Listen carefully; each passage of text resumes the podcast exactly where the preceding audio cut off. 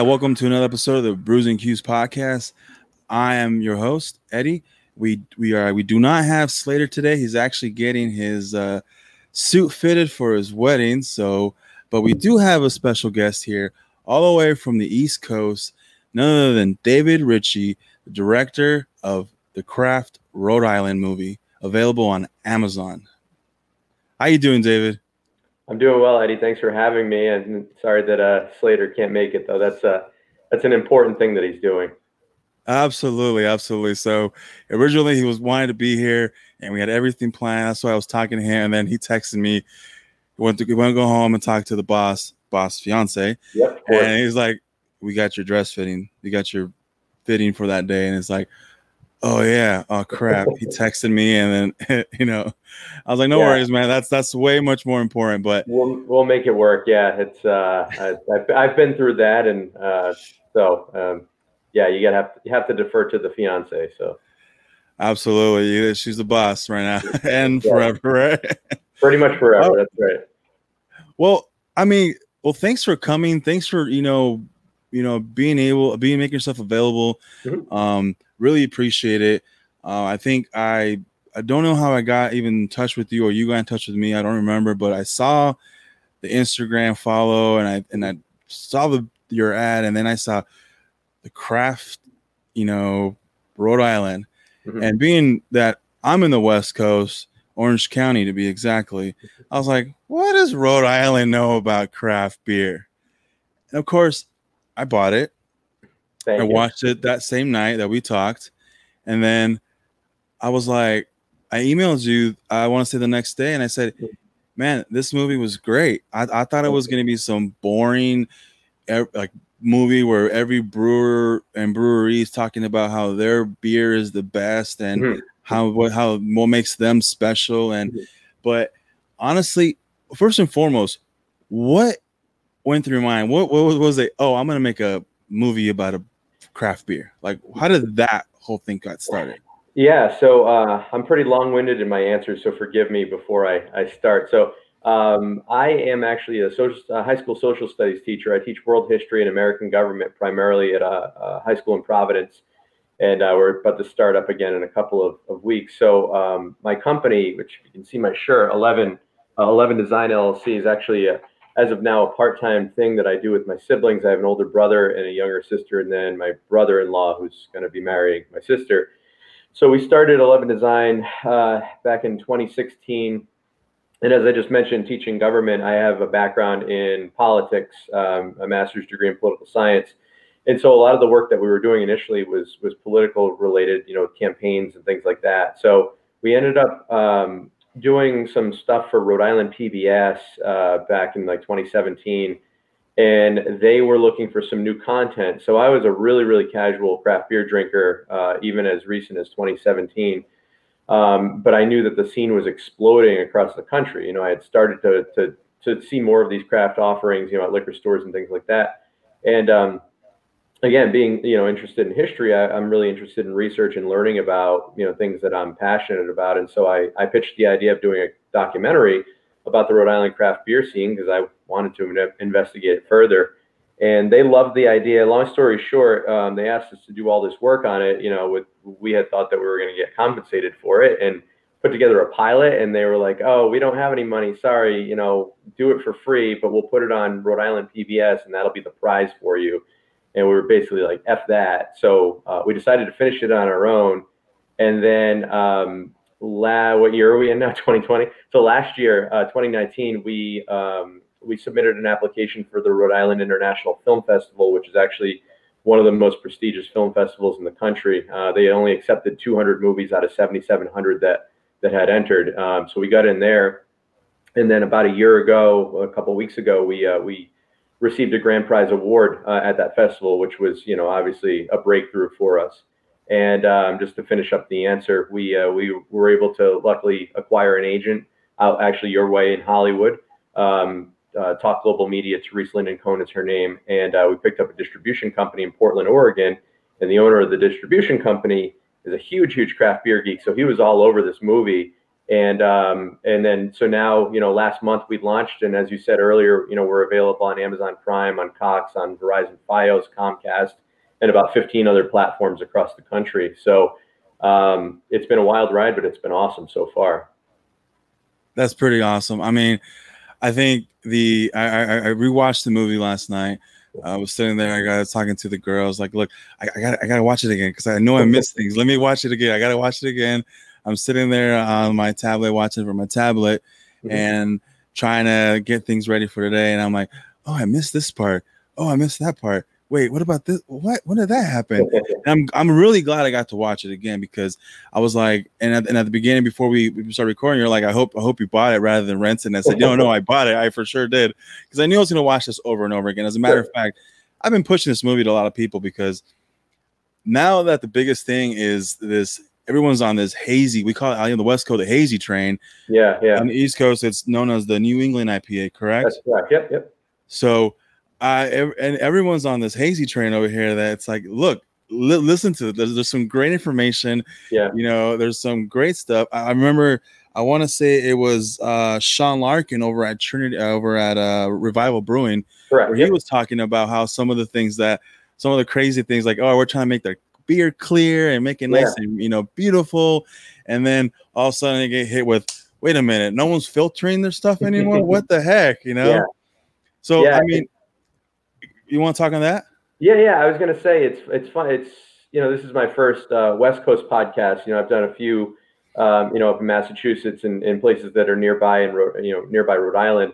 And again, you know, being a casual beer drinker as of as recent as 2017, you know, I've I've uh, become a little bit um, more in tune with the different styles only over the past three years. And you know, I had uh, at that time, you know, I was drinking like Harpoon and Sierra Nevada, and you know, some of the bigger craft beer um, companies out there. And uh, I had only known kind of the West Coast, if you will, you know, style IPA, which is not hazy, you know, and it's it's got a little more bitterness to it, and and I actually love that. I like the New England style IPA, by the way, as well. But you know, having them so uh, frequently over the past couple of years, I've actually started to drink more of the West Coast again. Um, but yeah, you know, Sean uh, from from Revival, he's you know one of the godfathers of the craft beer scene in Rhode Island. You know, he's been in the game for you know 20 some odd years or whatever. I think he said half of his life. Um, and so he was kind of a classically trained brewer where you wanted to be, you know, the beers to be clear and to do what the styles called for. And, you know, obviously over the past, what, six years or so, I forget the exact time in which, you know, the New England style really took, you know, caught fire. But, you know, at least since 2014, people have been really, really pushing that style hard. And, and he was reluctant at first, but that's what people were, were looking for. And so he now has a couple different New England style offerings as well. Um, but it's, you know, it's interesting in that across the country, people are really pushing the envelope and, trying to create these new styles. Whereas if you do talk to some of the the older school people, you know, it was really about having the the cleanest you know beers possible and, and doing everything by the book. You know, back in uh, you know learning from from the German brewers and Austrian brewers and you name it. So uh, it's just but it's cool to just learn about you know how people decided to kind of take it in their own direction. You know. I think that's the great part. I mean, you mentioned the German breweries, and we just had um, and my last episode, we met with uh, these uh, guys from uh, we have a vir- local virtual uh, beer festival they're doing, mm-hmm. which was the first one was a hit. This next one's going to be uh, more of an Oktoberfest type theme, nice. uh, which unfortunately, due to the pandemic and this coronavirus and all these things going on, we won't really have one. At least not out here for sure. Right. Uh, you know, you know, the one in uh, Germany out got canceled 100. Yep. percent so, but you said, you know, like the German style, how they used to do things, you know, very, it was very meticulous. You had to make sure there's certain things you had to make sure they were done to the beer before they even allowed it to be brewed in, out in those ways because they were, right. they really, really had this way of brewing. And it's crazy because, you know, uh, you know, Sean specifically talks about how you know, if you would have taught, if you would have told someone 10 years ago, 15 years ago, oh, I want to put blueberries in a beer, yeah. they look at you like you're freaking crazy and you're yeah. like, what the heck? Yeah. And, and, I think the most fascinating thing was, you know, learning about not only the stories of these breweries, but knowing that a lot of these brewers, like they all started from, you know, you had, you had Mr. Uh, uh, what who was it here? Give me one moment. Uh, you had Nick Garrison, who was an yeah. aerospace guy, you know, and you know Sean again. He started off from the culinary area, um, and then uh, Matt Richardson from Tilted. Yeah. He was he came from education and science, so it's like all these like crazy things, and you got it's it's just really really um, almost moving and almost like kind of like you know what shoot i'll do it you know everyone started off as a home brewer yeah. Have you thought about doing your home brew? Have you tried home brewing yet? It's it's funny that uh, you know, having done this movie, you would think that I, you know, would be someone that you know has a has a beer brewing next to me, but I honestly have never brewed beer in my life. You know, my my background, um, or I should say my uh, my my mental capacity, uh, or or the my personality is just not fit for that. I'm kind of like a scatterbrain, and so I have a real big picture approach to a lot of things that I do. And you know, as Matt Richardson said you know there's there's a lot of science involved and you have to know a lot about that. My brain just doesn't work that way at all. Um, my brother-in-law nick actually has homebrewed uh, so he's one of the, the four of us uh, in our company that that's done it. Um, and uh, but that's you know that that's exactly seemingly how every single person almost in the united states that that is getting into the scene kind of started. And um, you know they that allows for them to experiment with different styles and like you said, throwing blueberries into it or whatever it is. I know Dogfish Head, you know, kind of sort of invented that when they were throwing all sorts of stuff. In fact, I think I just saw a documentary um, pretty recently where Sam Calagione of uh, Dogfish Head said that his first beer he ever brewed, he found like these like these cherries at like a bodega or something like that and chucked them in and he's like oh it was awesome so um no i i i actually have not brewed myself um but that doesn't mean that I'm not willing to try, you know, any style of beer that any home brewer can brew, and and hopefully, uh, you know, they can turn it into a business if that's what they're passionate about. Um, and I'm glad you brought up Matt as well from Tilted Barn because you know out west, I'm not expecting you know everyone in California to know everything about Rhode Island breweries, but I I bet you that most people have heard of Tilted Barn. You know, they're arguably the probably the best uh, brewery in the state. You know, according to anyone that you would talk to, um, and and so you know, if people are, are out there listening, you know, you've probably heard of Tilted Barn Brewery, which is like five minutes from my house right now, by the way. So, uh, so it's pretty great. I remember hearing, watching, you know, when you guys interviewed some of the the patrons there, the guests of the of the brewery. Mm-hmm. They are talking about one particular gentleman talked about how his Uber driver had to make this uh, turn into this dirt pathway, yeah, yeah. And, and, like, where am I taking you guys? And uh, here you go, you show up, and it's this amazing, you know, brewery in the barn, and you know, I know he mentioned towards the end of the movie where you know they're looking to expand and yeah. they need to be moving. Obviously, this is a couple years ago. I want yeah. to you guys filmed this in 2018. I want to say. Yeah, yeah. So uh, we started in, in, late 2017 and finished in uh, in April of 19. So it was like a two year process. Um, and I'm happy to report, by the way, uh, regarding Tilted Barn. Um, they are building a new brewery. It's almost complete. I, in fact, I think that they plan on opening it um, either next month or in October. And again, it's five minutes from my house. My my wife and I just moved from Providence down to the southern part of the state where Tilted Barn is, and um, it's going to be beautiful. It's still right on their property because I, I, think uh, in the movie they talk about the fact that they own the farmland where their brewery is on. Um, and it's just kind of in the front of their of their farmland now, not like right in front of their house where they have four kids and there's all these people coming up to their to their house basically to get their beer so it's a little bit you know more private but um, it's again if you're in california and you're looking to make a trip to rhode island um, you absolutely have to hit up the new tilted barn when everyone's allowed to travel again so I mean, I've talked to a colleague from my, you know, my job, my nine to 5 mm-hmm. and he's from uh, the Massachusetts area. Every time I talk yeah. to him, you know, he talks about how great that whole area is, and mm-hmm. he's someone who who who I've actually pushed into the direction of the New England IPA. Yeah, and he, and he wasn't a, I mean, a Marine guy, you know, who was out deployed and you know and overseas for a long time. Mm-hmm. Wasn't really got experience any of that craft beer until technically until he met me, and I showed, gave him a beer, and I was like, "Here, try this one." And then every time he goes somewhere, he he calls me, "Hey, um, I'm here. I see this in front of me. Should I get this?" I'm like, "Nope, don't right. get that. And anything else better?" No. I'm looking for a hazy all right, look for anything that says N E I P A or hazy. and then he goes, okay, okay. And what do you mean? It's it's from New England? He goes, I'm like, yeah. He goes, oh, no wonder it's so good, being yeah. that he's from that area. You know, he's yeah, like, oh.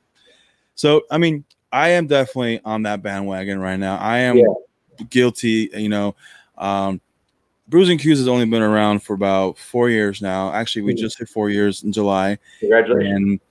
And, and we well, thank you. And we we start we we, we are not beer experts. We're we're just craft beer enthusiasts and. Mm-hmm. And we and before then, we really didn't know anything about craft beer. All we knew there was breweries in Orange County, and a lot of them. And we started going to one and going to another one, mm-hmm. and all of a sudden we went from the 20, 30 that we had tried, and five of those already closed, and 20 more have opened. So yeah, that's the crazy part of this industry. I mean, how how big yeah. is the industry out in your area?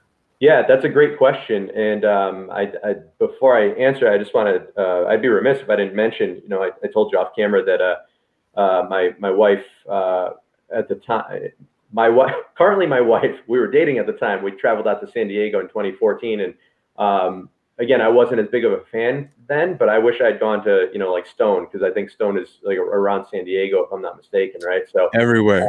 Yeah, everywhere. right. Yeah, everywhere now, including Germany. Actually, I think they built a brewery out there. But uh, but I wish we had gone to the Stone Brewery um, back then. But anyway, uh, yeah, that's a great question. You know, I think what we're seeing now with um, with Rhode Island, you know, from again probably around 2014 till till now, uh, the explosion happened, and there's a couple of reasons for that. Number one, as we point out in the movie, there were two major laws that that got changed. One in 2013, and then another in 2016. The 2016 law allowed for much more offsite consumption. You know, people could go and buy cans and take them offsite.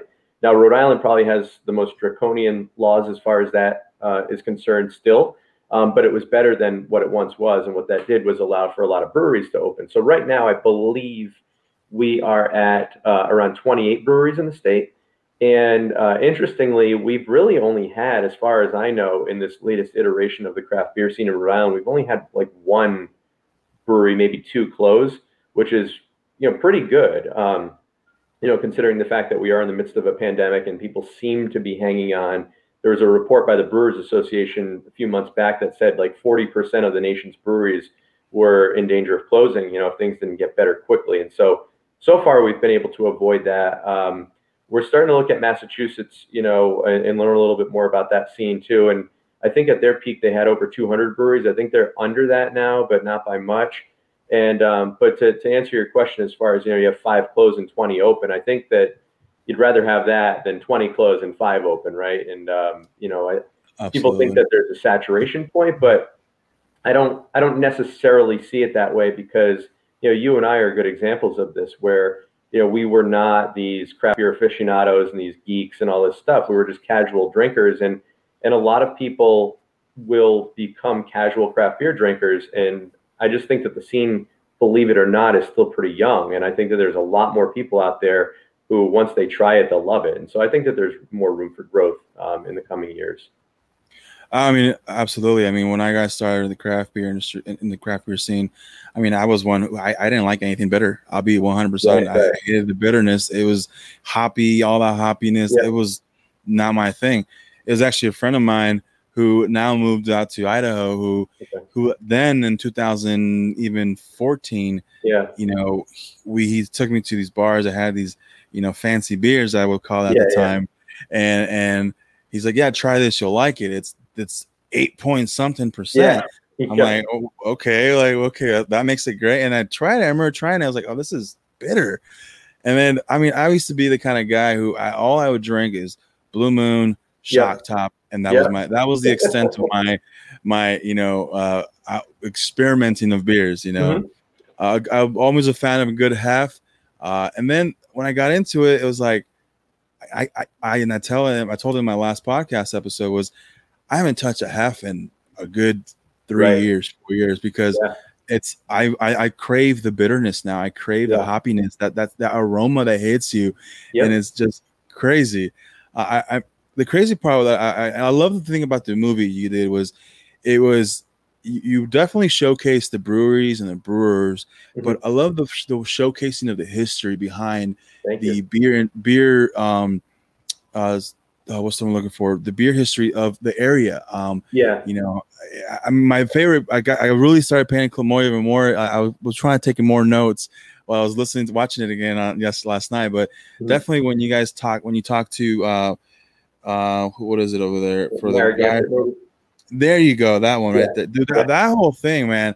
There was a lot of history just with that. I mean, from yeah. the Braves, the Red Sox, everything. Yeah. I mean, so I mean, how how I mean, how what is the, okay? I can start off by saying that I'm a big Red Sox hater. So I mean, being an Angel, is, everyone is this year. I mean, they really suck this year. So it's, it's I well, forgive you now. Well, I'm an Angel fan, so it's not that much forgiveness there. so, so we're pretty bad there, anyways. But yeah. I, I mean, the history behind how these the names and the and and oh have a Gansett or you know yeah. hello neighbor the whole yeah. the guy from uh the the what was his name he went from um they went the, the new the new broadcaster correct oh, from Gowdy, yeah yeah yeah, yeah Gowdy, uh, legendary Red Sox broadcaster yeah I mean, those things are crazy, and just the animation, the history behind Dr. Seuss, and then his yep. involvement in it.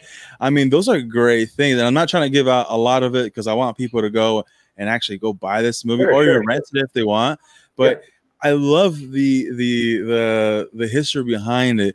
You know, uh, you have uh, Brent Ryan over from Newport Craft, where he talks mm-hmm. about how Jimmy Carter in the late '70s passed that legislation yep. where yep. where you can homebrew, and, yeah. and, and, no one knows about that. No, no one really pays attention to those little details of sure. who was the one that behind that allow us to do these amazing activities. In this case, that amazing activity was homebrewing. Yeah, Thanks, Jimmy yeah. Carter.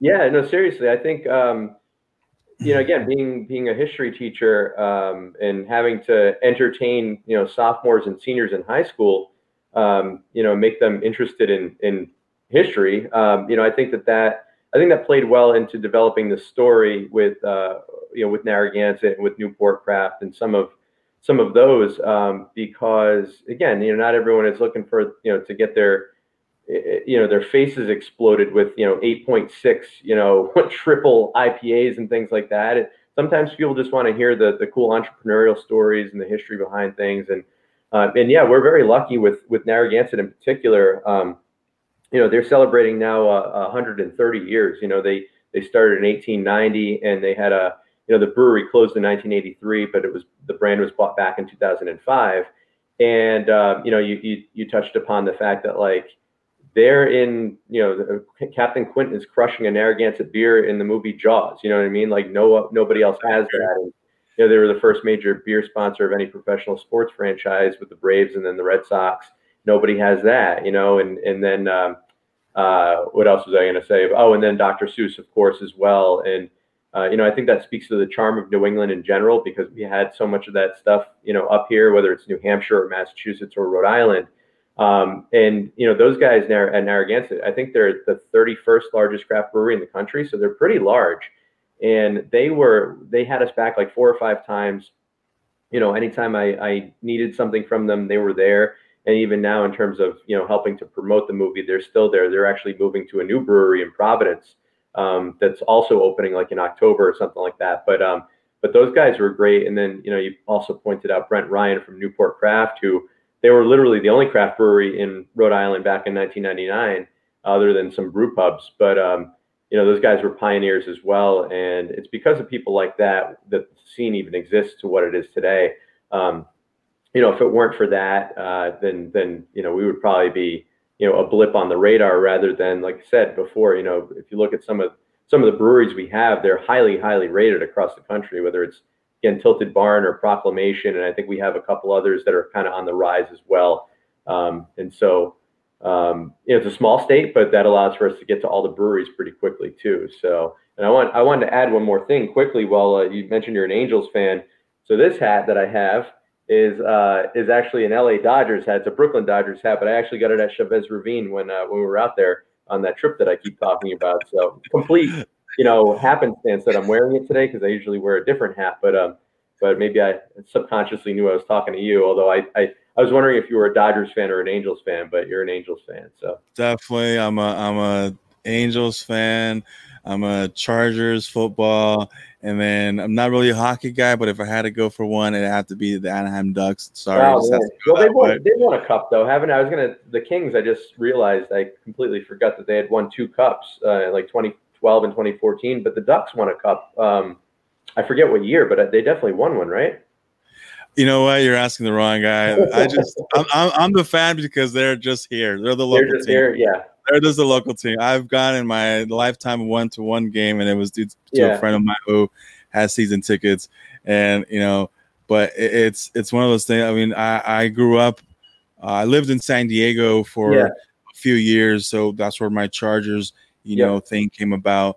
And then we moving to here to 1997 to the Orange County area, Mhm. and and being part of the as a kid being part of the boys and girls clubs in the our local area you know they always support the local teams and that's Yeah, how my love for the angels came by Nice. so i mean i think i've been a fan of angels since 97 no one can take that away from me Well, So- you, yeah, well, you do have a World Series, you know, in that time, and uh, and then obviously you have Mike Trout now, so so all is not bad, right? exactly mike trout yeah You get Trout. Actually, I just saw today uh, his like there this one of a kind rookie card of his just sold for like three point two million dollars at auction. So crazy amount yeah, crazy it's a big- amount biggest uh, sale ever, I believe. Um, but uh, yeah, and then the Dodgers have Mookie Betts, so he used to be on our team, but he, he isn't anymore, unfortunately. i'm i'm a i'm a, I'm a definitely angels fan but Pa- but man trout needs to be careful angels got to be careful with those padres man because that that one new little young guy there Oh, He's yeah, hitting- he's, he's, awesome. hitting some bombs, Yeah, man. he He's is. hitting some major bombs, and despite the whole the little controversy with the unspoken rule, unwritten Yeah. rule thing earlier, but let, let, the kid, the kids, he's young. Let him swing away, you know. Man. Just let him go. Yeah, But- I I love the Padres too. I again, not not that uh, not that I'm not a Red Sox fan because I am, but um, you know they have some exciting players, Tatis and Paddack, and a few other guys that they have. So uh, I'd like to see them do well. Um, I they're kind of like a second or third team for me if I if the Red Sox are out of it. So That's great. You know, that's that's that's where that's, I think everyone wants that for their team, right? yeah, yep, absolutely. I mean, I I- can't wait to see some of these craft beer industries get into the uh, maybe not sponsorship of uh, of a team, but maybe get their te- their beer inside Yeah, stadium. It's kind of hard nowadays because most of these these fields and these stadiums are somehow one or other involved with you know either Coors, Bud Yeah. Light, or something else. So it's a little tricky with that. But I mean, I, I hope for the best of them. I really want them to do to exceed and just be great. I mean- yeah.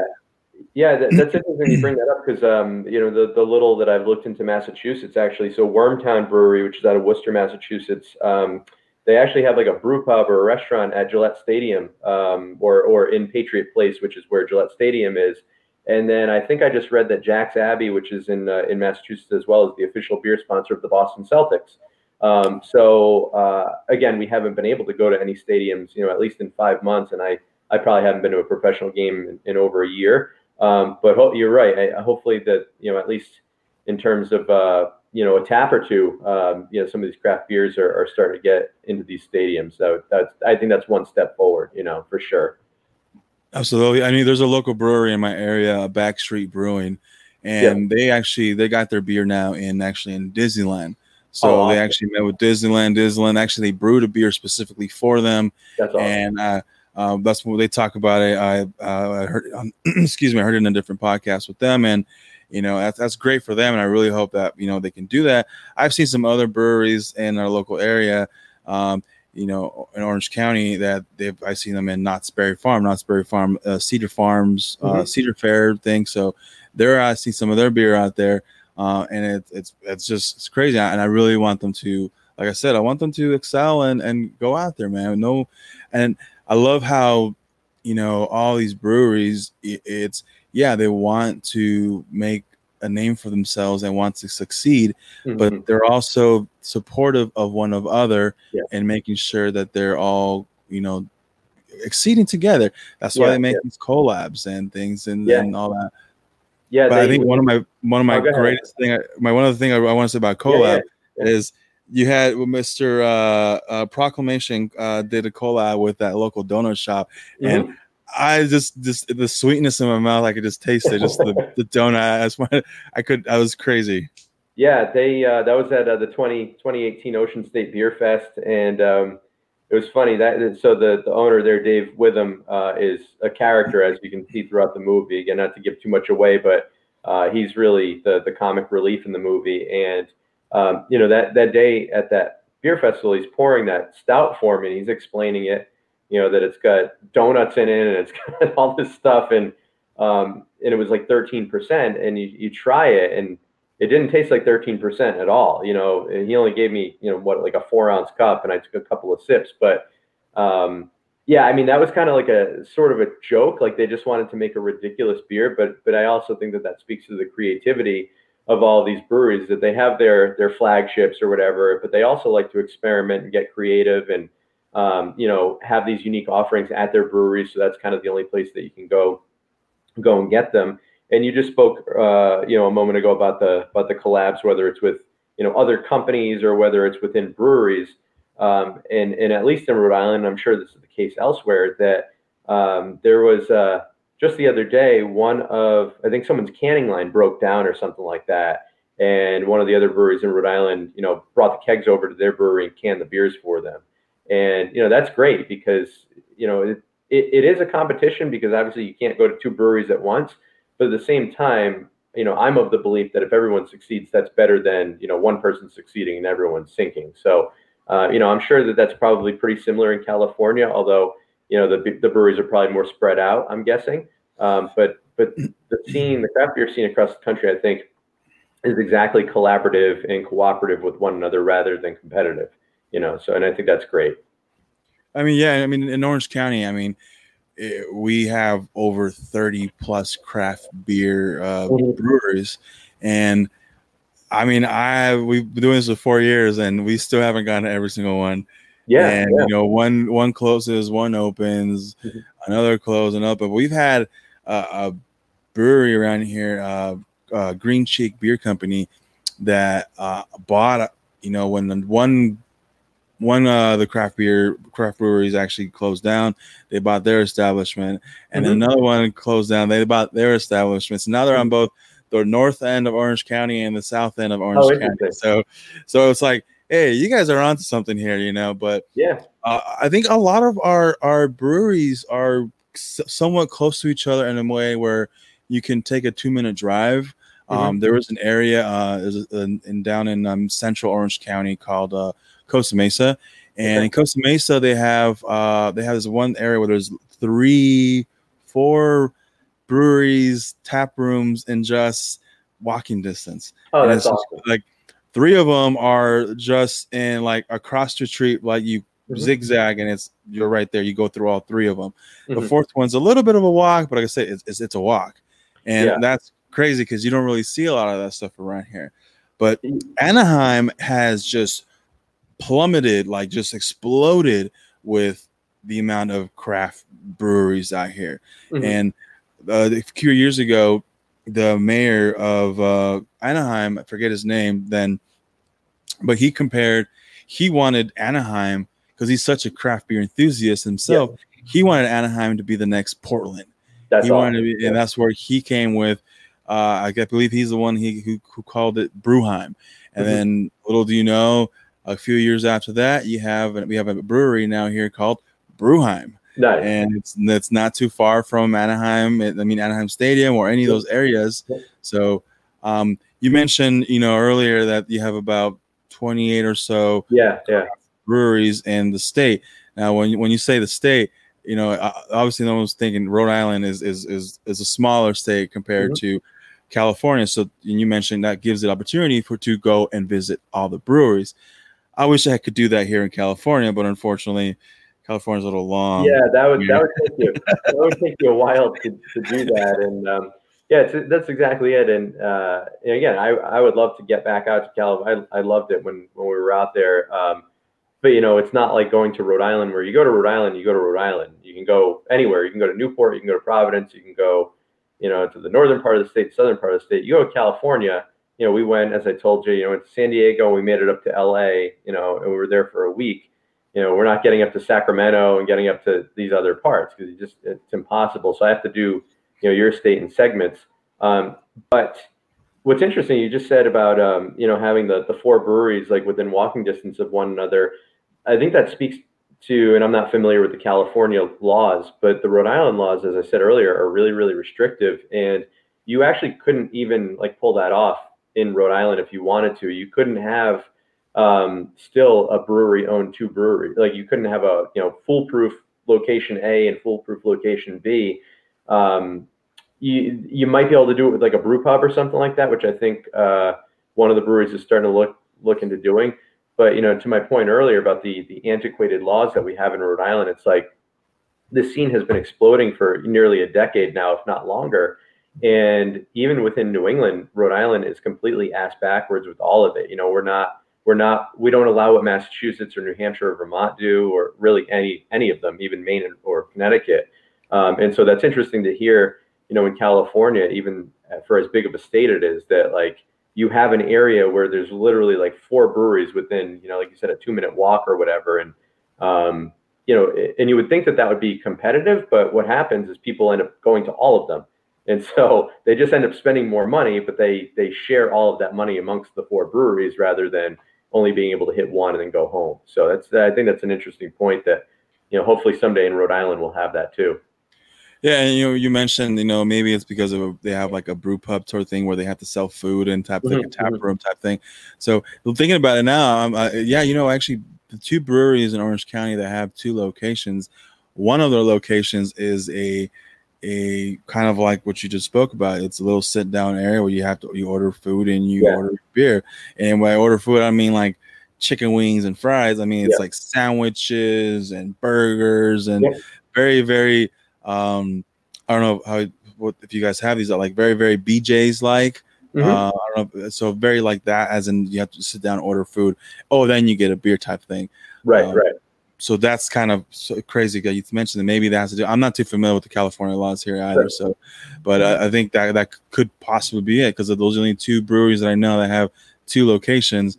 Actually, no, three breweries. Not thinking about it, and they all have they all sell food. The second location sells food. Right, right. So maybe something like that. Uh, yeah, is, go ahead. No, I was going to say that sounds like what it probably is. Um, you know, because there's different licensing and things like that for just a, a regular manufacturing brewery versus like you said, a licensed brew pub where you you brew small batch on on site and then you but you're really selling the burgers and the nachos and things like that. So um, but that I mean that's the cool thing too. You know, like I said earlier, is that each state is is completely different in terms of what they allow for um, in you know of their breweries. And you know, with our movie, you know, the hope is ultimately to do you know some sequels to it. You know, depending on where that is, because there's the story doesn't really get old. I mean, yes, you can ask the same question oh, how did you get started? And the answer is probably, oh, I was a home brewer. But at the same time, all the histories are different. You know, all the laws are different. All the personalities are different. And so, you know, we really hope to uh, to be able to continue to investigate, you know, these different states as we move forward. What are what are some of the challenges you you and your team experienced when uh, filming for this uh, movie? I mean, yeah. Other than, other than, of course the challenge with, I believe you said PBS at the beginning. Yeah, yeah, that was uh, that, in retrospect, I call that less of a challenge and more of a blessing in disguise. I think I had said, you know, in another interview that I did that we, you know, maybe we were a little bit short-sighted and, you know, thinking like, oh, you know, maybe we can get some money for it and it will be good. But that some money would have been negligible, and and then we would have been, you know, only people in Rhode Island would have ever seen our movie. And so, um, you know, I think uh, when when people watch this movie, I think one of the surprising things is the fact that we completed the entire thing with four people, uh, which is literally just the four of us in our company. And you know, I've, I've watched a lot of movies, and you know, and, and you look, I, I'm always fascinated by the credits, and you see, you know, even in some documentaries, you know, 50, 100 people working on these things, and um, which is great, but you know, you can imagine what the budgets must be for for stuff like that. So I think we have an advantage where you know, uh, our agent Therese said that we're a commando crew. You know, we can kind of get in and out, and you know, my my team, my sister, my brother, and, and brother-in-law are, are multi-talented. You know, they can handle audio, video, droning. Uh, we recorded our, our own music for most of the movie, so like we literally do everything. And so that in and of itself wasn't a challenge. The only challenge was obviously the fact that there was only four of us. Um, and then in terms of you know, I think the biggest challenge was the fact that we're we're part time. You know, like I said, I have a full time job as a teacher, and you know, the rest of them, you know, have their full time jobs too. So we couldn't we couldn't just take a month and then go filming everything we needed and then edit it and then the movie's out in three months. You know, as I said, it took us you know two and a half years to get this thing out here.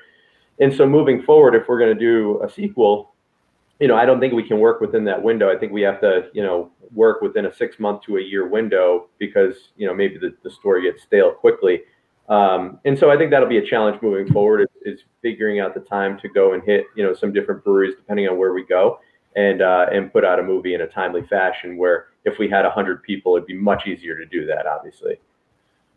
And then of course, I'm sure everyone's wondering, where where where are we doing this next? Where what's the next area? Well, Rhode Island's off the checklist. Yeah, yeah, um, yeah. That's a great question. Um, I we we don't know yet um, necessarily. I have been doing some digging and uh, looking into some different scenes. You know, I think the pandemic makes it a little bit more difficult because I'm pretty sure that Rhode Islanders are barred from traveling anywhere right now. Um, even if we were to go into Massachusetts, I think we have to self quarantine for 14 for 14 days you know, upon traveling back. So even if we were to go in Massachusetts and do it, you know, that would be a long process. Um, I mentioned that our uh, distribution company is out in Portland, Oregon, and they actually did want us to come out to Oregon and uh, and potentially do a sequel there. You know, but obviously that's probably on the back burner right now because of the pandemic. So um, if I had to answer the question without copping out my answer, I would say that the most likely destination for a sequel would probably be um, a New England state. You know, obviously because of the proximity to to Rhode Island and the feasibility of getting it done. Um, but you know, I would I would absolutely love to get out to California. I'd love to get over to Texas. You know, get out to to Oregon as well, um, because I just think that you know each state has such a rich history, and um, you know, I, I just love adventures, and so you know, I I would love to travel up and down, you know, the Pacific Coast Highway in California and check out all the breweries that you guys have out there you know, but realistically, that's probably not in the cards, you know, at least for the next couple of years. Uh, but I do think that you know we have a good brand with with this movie, and uh, you know, luckily we're we're on TV. You know, hopefully a second one would would also uh, find you know that that same traction and get on TV, and uh, so I, I, would say that's an advantage. And and so right now we're kind of looking at you know what the next what the next state the next state that makes sense, you know, for us. So so we'll see. Um, definitely, but, definitely. I mean, especially with the current limitations as well. And and then uh, you know, like you said, it this is technically your part time gig. Yeah, full time yeah. gig. You know, you're busy about 180 days of the year. So yeah. Um, and and you mentioned you know uh, that you at the beginning that you were a social studies uh, mm-hmm. history teacher yeah. at high school level. I mean, I'm sure that probably helped you your research and you know trying to get the right information for you know a lot of these interviews you were doing because yeah. there's a lot of history involved you know uh, i'm sure you probably had a quote unquote fact ch- fact check a lot of the stuff to make sure it was it was proper. Yeah yeah i think that's an excellent question that you that you bring up. Um, you know when you when you're doing a documentary you're relying on the people that you're interviewing to be honest with you. Um, and but at the same time there are things that are that you can fact check and and some things that are glaring. Um, and I don't think that there was anything egregious in the things that we learned about. But you know, let's say that you're doing, you know, that, that you're talking about the law changes and things like that, and then you either get the year of the law change incorrect or you get the actual law incorrect. Like that's kind of devastating to what you're doing because then you know people don't believe anything that you say in the documentary. Um, and so I think that it definitely did help that that I do have that training and that background as a historian and as a political scientist because you know, not only in terms of like enjoying reading and learning about this stuff and figuring out how to formulate the right questions and try to, you know, get the get the brewers to kind of answer the way that you want them to answer. Um, it also helped me immensely in terms of just tracking down which breweries we were going to go to and figuring out who I needed to get in touch with, you know, to talk to the people who were going to be in our movie. And um, you know, I think that that's I think it's harder than than it might seem to do that because you know I think a lot of people can have aspirations about doing X, Y, and Z, but sometimes you just don't know how to get from A to Z. And uh, you know we had a lot of help in doing that, but I, I definitely think that my training uh, as a historian did help with that part of it for sure. You know, but at the same time, if I didn't have the rest of my team, then I would just be writing a book about craft beer instead of, instead of doing a movie. So, um, but I think it all came together well when you talked or you just spoke about how you know you guys had to you know choose which breweries and which ones yeah. you talk to i mean how many did you reach out to and how many did you actually get you know response i mean obviously you got some good response from a lot yeah. of breweries um, And how many did you attempt to reach out to, and Yeah. you just got zero response from? Yeah, that's a, another awesome question. Um, I, I'll answer it like this: We had we had targets in mind. Obviously, Tilted Barn and Proclamation, arguably the, the two top um, breweries in in the state with regard to how people perceive them uh, nationwide. We knew we wanted to get them in there, and, and fortunately, those guys were awesome and and said yes. We knew we wanted Narragansett in there because you know how can you not have 130 years of history in your movie? I mean, they're the the heart and soul of the Rhode Island craft beer scene, you know, for a century. So we we had luckily those guys gave us the time of day, and that was great. Um, and then there were some other targets, but I will say that you know towards the end when we were kind of rounding out who we wanted in there, we had a few people that, like for example, Long Live Beer Works in Providence, Rhode Island. They're also regarded as one of the top breweries in our state, you know, across the country. And I was on the phone with Armando, the owner there, and uh, we just couldn't work out a schedule as to when we could come in and do the interview. But they were absolutely a target, and you know, we're kind of kicking ourselves for not having him in there because they're so highly regarded. Um, you know, and then we had a couple of others that we wanted to get in there. For example, Grey Sail and down in Westerly, Rhode Island, were, were originally a target, and we just couldn't work out something with them. Um, and then to finish the the the answer, um, you know, one of my favorite people in the craft beer industry, Efren Hidalgo of Providence Brewing Company. I knew nothing about him, and his brewery barely opened, and we met him at Ocean State Beer Fest, and he's like, "Hey, what are you doing?" And we are like, "Oh, we're doing a documentary. You want to be in it?" And that's how that's literally how they were in the movie. Uh, we had no plans of getting them in the movie. He just introduced himself, and here he is. And then the last story that I'll tell with regard to this answer is Linesider Brewing Company in East Greenwich, Rhode Island, who were the first ones to do uh, a specialty beer for us called the Craft Rhode Island. Um, one of their owners is Dan Koppen, who is a two-time Super Bowl champion from the New England Patriots. Um, and so I was like, damn, it would be awesome to have a Super Bowl champion in our movie. And they were opening on good, I keep saying Good Friday, on Black Friday uh, of 2018. And I got their email from the executive director of the Rhode Island Brewers Guild. And it was just a shot in the dark. And I emailed them and they got back to me that night and they're like, hey, come on in tomorrow or for our grand opening. And that's how they got in the movie. And, you know, Dan Koppen's two Super Bowl rings are in the movie and all that stuff, as you saw. And um, so I think that was that was pretty cool. You know, people seeing, hey, there's a there's an NFL player in this movie. Let's check it out. That Yeah. and and that was kind of dumb luck the way that that unfolded. So again, we had some targets and then we had some that were kind of lucky. So I think that's a great because I was asking, I was going to ask like like a lot of these other places you visited, you were it was very one on one, very personal, and then you have Yeah. th- that brewery where it's like, boom, everything going on in the background yeah. and all this background noise, which was great. I think it was, Yeah. I think it added a, just that sense like that. I was, what, was I'm trying to find the word, but it, it almost it was a good feeling like wow this is real like they're here at this brewery and they're Yeah, talking to yeah. them in person there i almost felt i was there and then talking to a lot of the patrons that they were there i was like that was amazing Yeah. you know and i mean i, I you mentioned Efren, you know earlier and then and the, just when you started your answer but i, I, I don't want to give it away but i love the scene where there's something that gets delivered and he has to sign for it there at the end of it. I, you know, I, everyone, you got to go watch it because it's really, it's, it's kind of funny. I, I thought it was funny. I was like, and then I went, mm, I want some of that. Let me go order some now. You know, I won't Yeah. give it away because I want people to go watch it.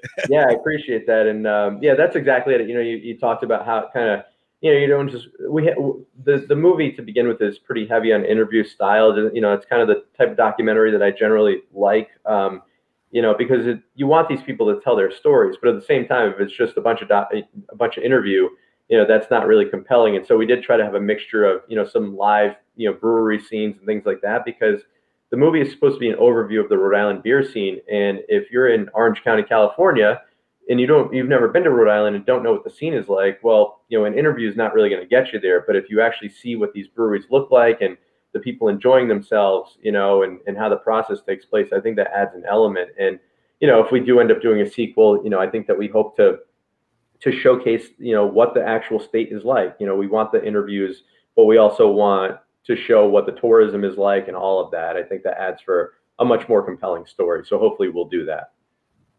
And then uh, there was a scene in the movie and and where you're talking to the guys over a proclamation, Mhm. and um, you know I, there was a quote that he said, and I think it's a very very kind of blanket quote that, ex- that pretty much explains the craft beer the craft beer industry is Mhm. you know the brewing industry is a lifestyle Yeah. and essentially that's the, the truth of it Yeah. you know but the great part about it is that it's a lifestyle that anyone can get into because it's a, Mhm. such a broad variety of different brew, uh, Yep. uh, beers. Yep. Whether you're a stout, a porter fan, whether you're a lager, whether you're a hazy, whether you're a West Coast.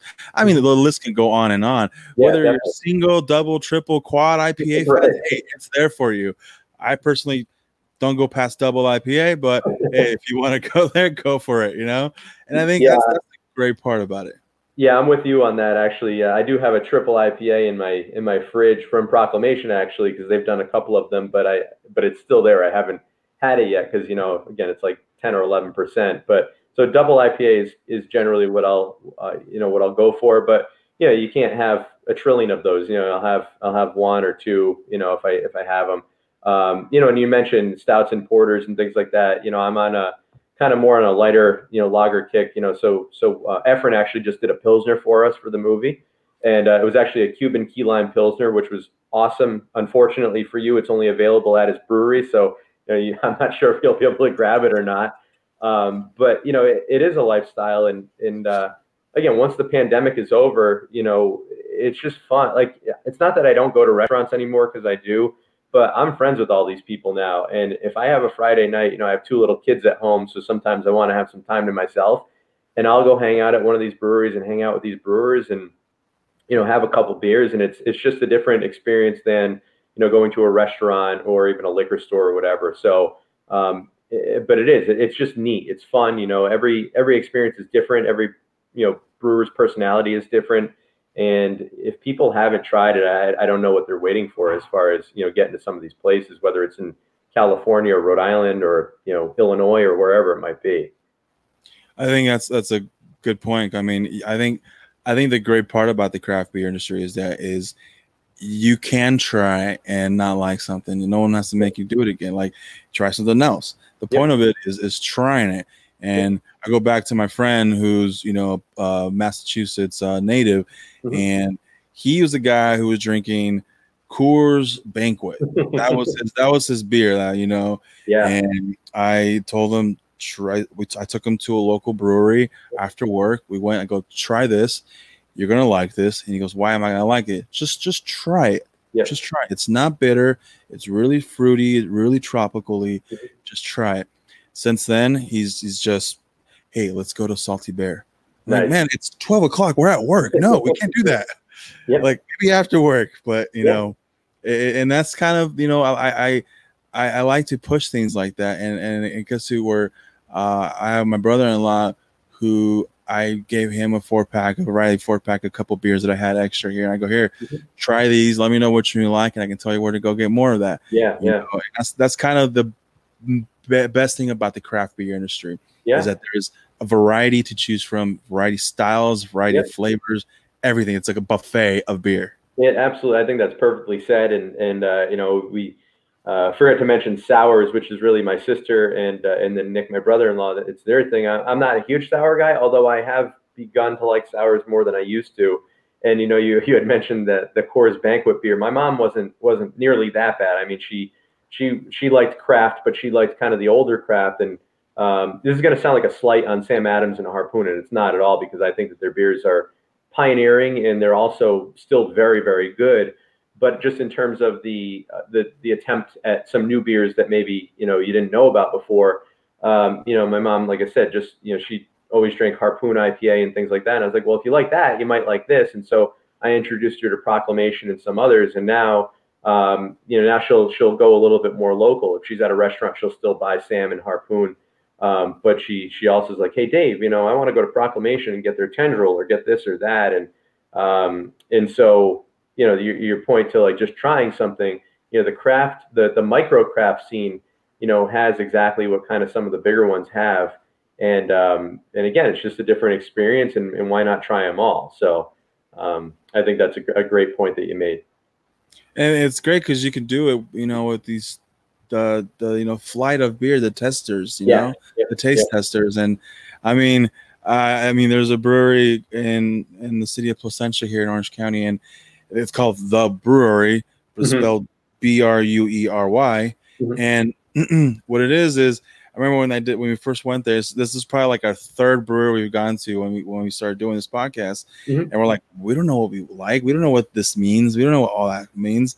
Right. Even the term IBUs at one point, yep. we're like, what the heck is an IBU? Yeah, yeah, yeah. Know? And then we were like, you know what? Let's get one because they had a list of it went from the darkest or yeah darkest to the lightest, mm-hmm. and we just went, let's just get one of every section and just do that. Yeah. Let's just let's just do it, and then that's what we did, and and little do we know that a lot of our taste buds, you know, steer to an IPA. And when yep. we started this, you know, we didn't like IPAs. We hated right. the hops. We did not yep. like it. Now we're, we're doing this, and and I, I, can't go without an IPA. Now I can't go without a New England IPA. yeah, that's uh. Well, you definitely have to make a trip over, uh, you know, to, to try the the real deal in, in you know either Rhode, Rhode Island or, or any of the other New England states. But um, yeah, the IBU thing is funny because uh, Efren from Providence Brewing Company, again, he's got a really, really small brewery. And um, so he loves to experiment and, and, try different things. And we were filming one day, and he's like, I forget what the name of the beer was, but it was like over 200 IBUs or something. It was it was insane. And he he just wanted to like go crazy with it. And I tried it, and it like almost burned my tongue off. It was like so Whoa. so so bitter and and uh, but like people liked it and they were buying. I will say, yeah, people it, do it like that. But he he intended to like just have as much bitterness as he could possibly have in it. And um, again, you know, every, everyone it there's something for everyone, I guess, you know. Um, but but that was uh, it was funny that you bring that up because that was like his intention to, to have as high of a an IBU count as he possibly could. But you know and, and and the sour aspect of it you know you said you know your, your wife is more of the sour and your your brother or brother-in-law i'm sorry. Uh, my sister and my brother-in-law yeah they're they're they're your the sister. oh they're okay they're yeah. on the so i mean we used to have a brewery in the area. i'm sorry? And my wife does like them too by the way so. Okay okay. So there is a there was a brewery in our area who unfortunately closed down but mm-hmm. they all they did was just sours. Yeah. and their name their name was Hoparazzi and i remember we went to go try them out. We're you know uh, being new to the to the craft beer world. You know, we're like well, sour. We I, I don't like. I prefer no. Well, let me rephrase that. I prefer tart over sweet. So I was like, oh, let me give it a shot. Um, they had this one. Uh, it was like a chipotle cherry uh, sour. Where Whoa. at one point, at one point, I'm talking to the the brewer and the owner of the brewery, and they were it's a beautiful couple, older older couple, amazing people and I was like, look, we're from, we explained who we were, whoever we were doing. And we started talking to them. They're like, you know what? I would love this and just inject a brisket with it. Just, just, yeah. just inject a brisket. And they said, actually, we did it. And it wow. came out delicious. And I was like, I mean, that's crazy, you know? Yeah. But yeah, I, I, I, I've seen so many different sours now, and everyone's doing it too. Like everyone has to do it. Now, I, we talked about sours, IPAs, porters. How is any meads out there? In terms of, you say mead, M E A D? Uh, yeah, uh, M-E- or E, if there's an E at the end of it or not. Um, no, actually, the only mead that I had um, was at King Richard's Faire in uh, wherever that is in Massachusetts. And uh, full disclosure, I maybe I need to try more meads, but I haven't. I'm not too familiar with meads, and, and the one that I had, I I could kind of do without. So um, is that becoming a popular thing out in California in terms of like, are the breweries starting to make them? A couple. There's a couple breweries that popped up that are specifically doing a meat or or the term they're using now is more of a fruit wine. Okay, yeah, they're yeah. using now. So they're using that term now. There's a couple of them that I come yeah. to mind. One specifically is called Honey Pot Meadery uh, mm-hmm. in in Anaheim again. Anaheim again. So yeah.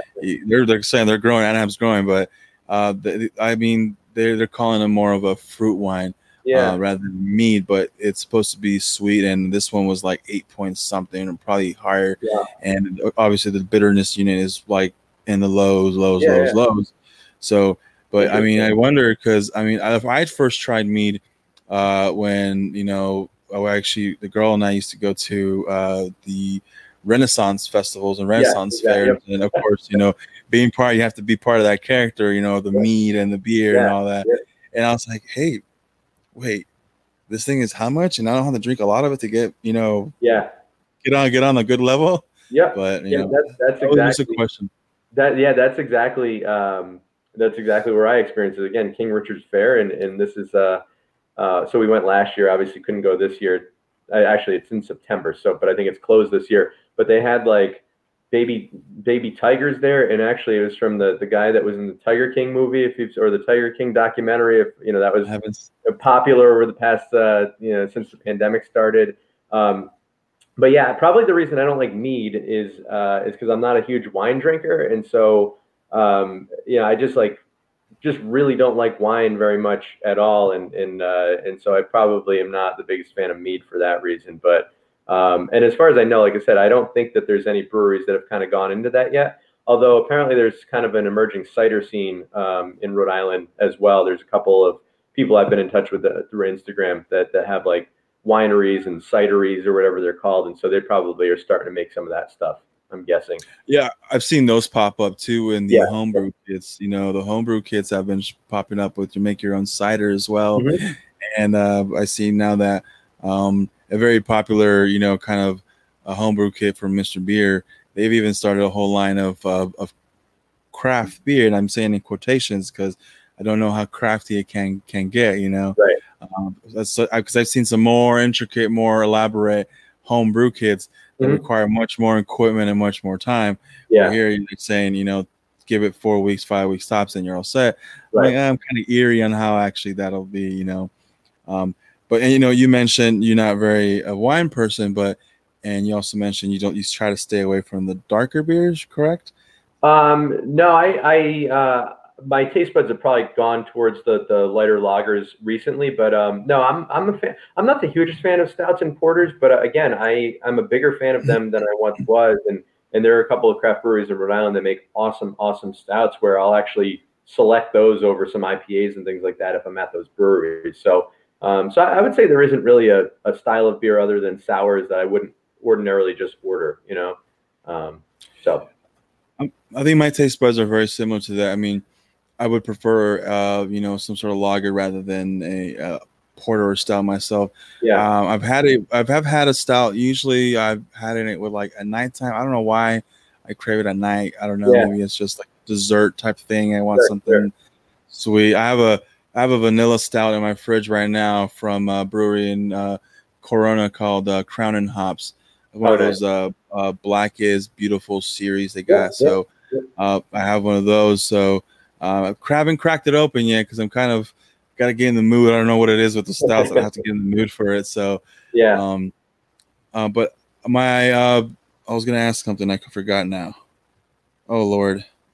Oh, there's a couple of breweries and speaking about stout stouts was uh, I won't say who it was, but they're talking about some of these crazy flavor profiles. And yeah. you know, you had someone say they had like a chocolate orange and a yeah. chocolate habanero, and I was just yeah. like, wow, like I mean, my mouth now is just watering just thinking of that because that sweet and like spicy is like oh, like well, that's kind of crazy. Um, but I, I'm I'm looking to see how I'm gonna find a way. I'm gonna find a way to get some beer from Rhode Island my way.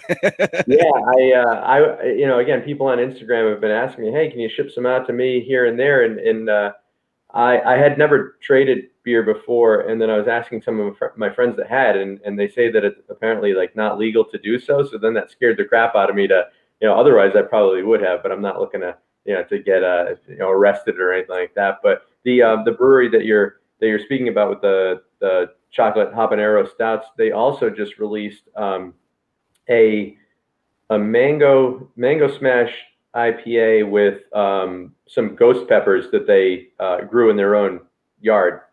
And so they actually put a, a, crawler aside for me. They released it last week, so I haven't been able to get up there. Um, but they're also re-releasing their watermelon beer, which is one of the wa- best watermelon beers uh, that I've ever had.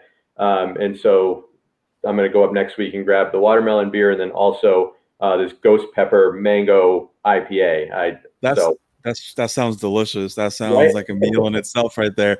I'm yeah. a huge, you know, spicy guy, so yeah, I love to try anything with habanero, ghost peppers. You throw it in. I've even tried a jalapeno thing one time. I don't forget yeah. from where, but uh, you know, I'm gonna have to take your thing on the best watermelon beer because you know, 21st Amendment up north in California. I've, I've, had 21st Amendment actually, um, because they they distribute out here, and and they're one of the California breweries, uh, microbreweries that I although I don't know how micro they are anymore. But but I've I've had their uh, what the heck is the name of the watermelon beer? Uh, now I can't. Hell, hell or high watermelon. Yeah, and then I've had their other, I think one of their IPAs that's out here, but I appreciate their brewery for obvious reasons. You know, with you know Thomas Jefferson and Mount Rushmore and all this stuff on uh, on their on their beer cans, and it's um so th- that was what drew me to them. The fact that they're called Twenty First Amendment I was like, damn, all right, a governmental beer. I gotta, I gotta have this company. Let's try this. It's in yeah. my neck of the woods. My, my, uh, your, uh, what's the word I'm looking for here? Uh, your social studies background. There, there is. Right, house, sure. there, yeah. So I mean, that's crazy.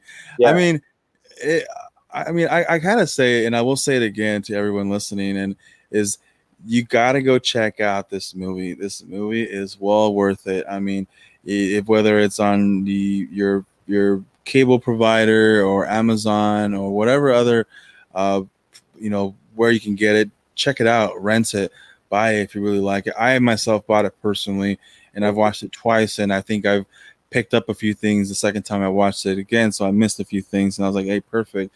And mm-hmm. I think the main thing I got out of that movie for myself was that you know everyone is comes from a different background no yeah. one ever really decides that they're going to grow up to be a brewer one day. And I think one of the right. ladies mentioned that in the and one of the one of the brewers mentioned that in the movie. And I think that's a good th- a good way of explaining it because I mean the craft beer industry just exploded. Yeah, and right. it's, and it's continuing to explode. And I really, really do hope, Dave, that you get a chance to go out to Portland, Oregon, or you know, do something else in New England. If you're ever, ever, ever, ever in Orange County, you got my number, and you can. I got, uh, you got I know, I know where to where to go, and uh, yeah, I mean, I think it's a it's a place where where my wife and I want to get back to. We we really enjoyed our time there, you know, even though it was it was only a week, but um, yeah, the last thing I'll, I'll say um, is regarding the movie. If folks want to watch it, as you said, you know, it is available on Amazon Prime and um, if you go to the craftri.com, that has a full list of platforms. Um, so I don't know what's out your way, but um, but yeah, the craftri.com, and then you know we're looking to uh, have people follow us on Instagram at that craft beer movie. Um, so uh, we will have news um, coming, you know, as we kind of start to to go through the next phase of the process, and so that's the best place where people can can check that out. And then uh, you know we do have a Blu-ray and a DVD available, which has 25 minutes of bonus co- bonus footage on it too. So with Christmas coming up or whatever holiday people celebrate, um, you know, for craft beer geeks, uh, that might be something that they want to take a look at as well. So, babe, um, if you're listening to this, babe, that's my Christmas present this year. Please. Need the bonus footage, right? So, uh, right. Hey, I, I'm, telling you, I'll watch it again and I'll probably learn something different this time. And I, I like that's that's a great thing. I, honestly, Dave, really, really sincerely, I really mean this. Is it was a great production, really Thank well you. put it kept me on my toes, kept me excited every single minute. Of the, I mean, obviously it wasn't explosions and bombings, but no, it was, was very, we didn't have Governor Schwarzenegger in there, but yeah, but I mean, it was really, really good. I, I, said I felt that I was there, and that's the best thing about it was Thank that you, you felt you weren't being lectured. That's the main thing because you think documentary, and you think, you know, an old gentleman talking about yeah, how. Yeah you know and it wasn't that. I loved it. It was great. It was really awesome. I mean before we go though any any closing statements other than you already uh follow you on instagram at that craft beer movie? That's correct. Yep. And the the craftri.com Yep, the craftri.com is where you can find, you know, wherever you are across the country, uh, you know, the different platforms that we're available on. I only I mentioned the ones that are around the New England area, but there's about 15 platforms where you can find the movie. So uh, our website, uh, oh my God, just forgot the craftri.com um, is uh, is where you can find that information. Um, said at Inst- uh, uh, on Instagram at that craft beer movie, and uh, that's kind of the social media handle that we're kind of pumping right now. Uh, that's where a lot of our, our energy. But we are doing a lot of giveaways. You know, we're giving away pint glasses and uh, copies of the DVD and stuff like that. You know, every week or so. So if people want to try to win free stuff, you know, they can they can take a look there and uh, and yeah, I mean, I, I, thank you so much, you know, Eddie. Uh, as far as when I saw you're from California, I was like, damn, I got to get on this podcast, and you know, so I appreciate you spreading the word out there. And the next time we are uh, in California, if we're we're in your your area, I'll shoot you a text, and um, and maybe Absolutely. we can meet up in person, and, and I can you know try some of the breweries that you guys have to offer out there. One of the 40 in the area. So awesome. there's definitely a lot of things. And again, Dave, thank you so much for you know joining and taking yeah. time out of your busy day. Uh, you guys keep safe out there, social distance as much as you can. Stay, keep healthy, and uh, I mean, I'm excited for the next project. Thank you. Yeah, stay tuned for it, and uh, I'm sure we'll we'll stay in touch. Uh, you know, through text and Instagram and stuff like that. So it's really nice to meet you. Absolutely. Thank you so much, Dave. All right. Thanks a lot.